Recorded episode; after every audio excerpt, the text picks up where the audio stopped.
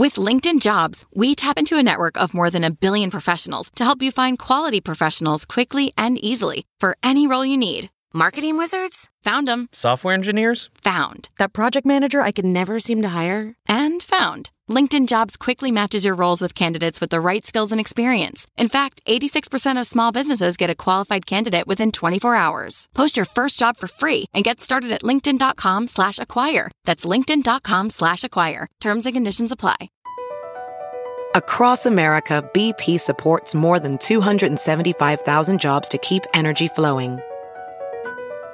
Jobs like building grid-scale solar energy in Ohio and producing gas with fewer operational emissions in Texas.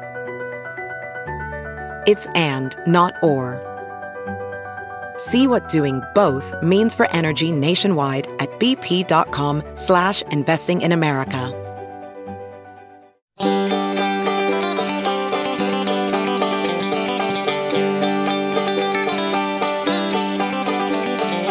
Welcome to the Caixin Sinica Business Brief, a joint podcast from the China Project and Caixin Global. We bring you the most critical business and finance news from China. I'm Kaiser Kuo from the Sinica Podcast, part of the China Project. On this week's episode, entrepreneurs mobilize China for an AI race with the U.S. Food delivery giant Meituan buys an AI startup for more than $200 million, and LVMH's billionaire CEO kicks off his China tour to woo local customers. Let's jump right in. In the breakneck global artificial intelligence race, China's tech sector is obsessed with competing with U.S. titans like Google and Microsoft. According to consultancy Preqin, AI investments in the U.S. dwarf those in China, totaling more than $20 billion this year to mid June, compared with China's $4 billion. Yet that gap is already narrowing, at least in terms of deal flow. In the period, the number of Chinese venture deals in AI amounted to more than two thirds of the U.S. total.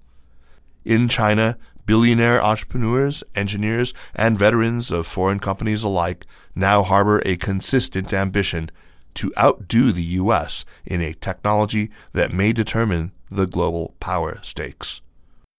Given growing concern in the West about Chinese technology, many of the fledgling businesses are aimed squarely at the home crowd.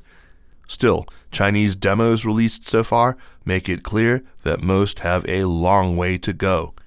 Meanwhile, powerful chipsets from the likes of NVIDIA and Advanced Micro Devices, AMD, are crucial in training large AI models, but Washington has barred the most advanced from China. Staying in the AI sector, Chinese food delivery giant Meituan is buying a co founder's generative AI startup for more than $200 million, joining the race to develop ChatGPT like services. The startup, Lightyear, was the brainchild of Wang Huiwen, who this year declared his intention to get into the burgeoning effort to develop next generation AI. Meituan now joins Chinese internet rivals ranging from Baidu to Tencent and Alibaba in a contest to develop generative AI services. Now, turning to the consumer sector, LVMH CEO Bernard Arnault has kicked off his China tour, which includes meetings with local teams in several cities. The French billionaire's high profile visit coincides with the Chinese government's push to build ties with foreign companies as the country continues to open up after the pandemic. For LVMH, one of the world's most valuable companies, the Chinese mainland has become a critical driver of growth.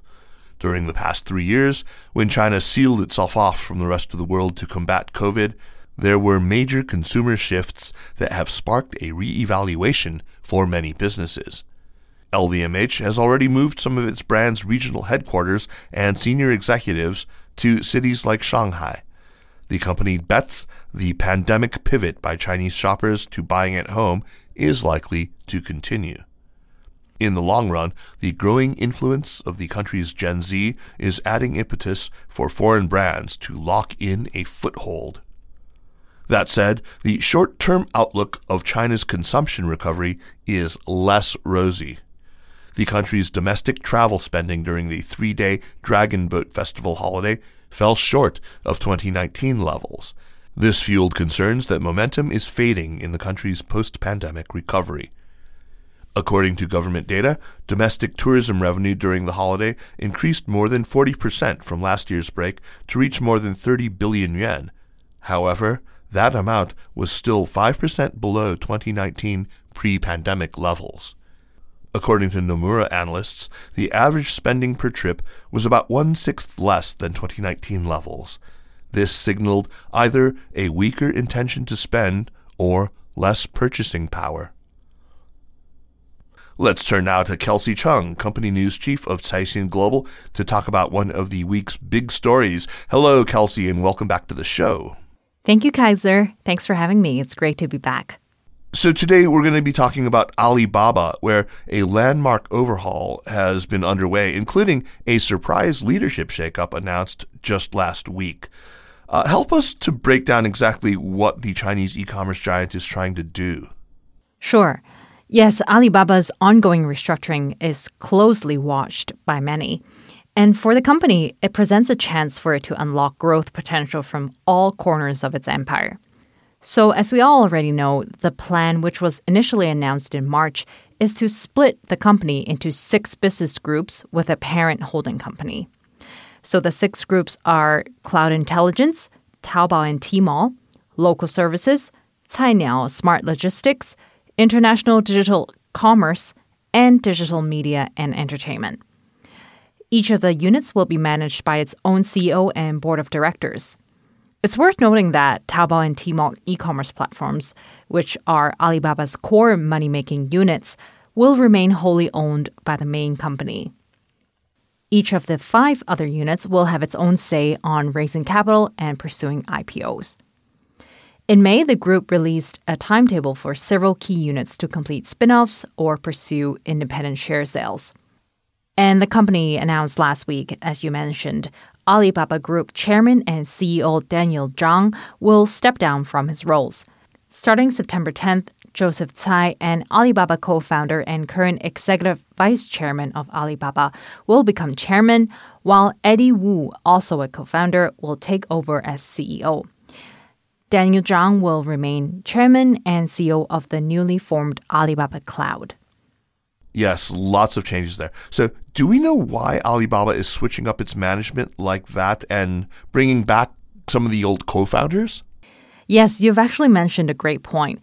And in fact, if we look at the new leadership team at each of its units, many are actually co founders of Alibaba, including Trudy Dai, who is CEO of the Taobao and Tmall Group, and Lucy Peng, who is a director at the Local Services Group and the International E-commerce Group. Wang Jian, the founder of Alibaba's cloud division, has returned to the unit and is serving as a director. A longtime Alibaba investor told us that their return could help boost market sentiment ahead of the spinoffs as they are familiar names for investors. And many have said that Jack Ma is definitely behind the personnel reshuffle. Although his name did not appear among the new holding company management or on the board of directors of any business group, multiple company sources and investors said there is very little doubt that he was behind the radical restructuring. And in fact, the initial March announcement coincided with Jack Ma's first public appearance on the Chinese mainland in months. And people familiar with the matter told us that Ma had met with the senior management of the Taobao and Tmall group during the June shopping festival event. And they say this signifies the full return of Alibaba co founders to take back control of company operations. I see. So, what does the company hope to achieve through this restructuring? The reshuffle comes at the tail end of a sweeping government crackdown on misconduct in the tech sector, in which Alibaba was fined around 2.6 billion US dollars in 2021 for violating antitrust rules. The reshuffle is not a financial separation, but a complete overhaul of management authority and independence. One source said it could reduce regulatory risk over monopoly concerns and could incentivize the business units to take more control. So the company is hoping that the new structure can win back investors, help it capture new growth avenues, and maintain profitability. But I assume that's easier said than done, yeah? Yes, so each unit, particularly its cloud, logistics and grocery, and e commerce businesses, is being confronted with a list of issues that management would need to tackle. Tell us more about these, these issues. Sure. So, for its cloud unit, it's the leading cloud service provider on the Chinese mainland. But despite that position, the business has been struggling following the pandemic. It posted a 2% year on year drop in revenue for the first quarter. And that is significant because it's its first ever year on year quarterly decline since Alibaba's US IPO in 2014. Revenue growth in the fiscal year ended March was only 4%, which was also again significantly lower than previous years when it logged double digit jumps. So, to mitigate that, it has been cutting prices for its core products and laying off staff in May. I see. What about its logistics and grocery arms? Yes, so Alibaba said in May that it's hoping to list its delivery unit Cainiao within 12 to 18 months, but investors think it's seeking too high of a valuation, especially when its revenue and growth still lagged far behind rival JD Logistics. As for its grocery chain Fresh Hippo or Hema in Chinese, the unit was planning an IPO in 6 to 12 months, so even sooner. But that could face hesitant investors given the downfalls of its Chinese peers, which are Nasdaq listed Missfresh and Dingdong. And what about its biggest moneymaker, e commerce? The domestic e commerce business has been a drag on Alibaba's overall growth. In the quarter ended March, revenue from the division fell 3% year on year, while Taobao and Tmall's gross merchandise value, or GMV, declined on the year for the fifth consecutive quarter.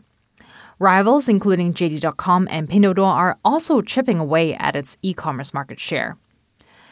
So, one source close to Eddie Wu said Alibaba has been trying to attract more users on its e commerce platforms over the past five years.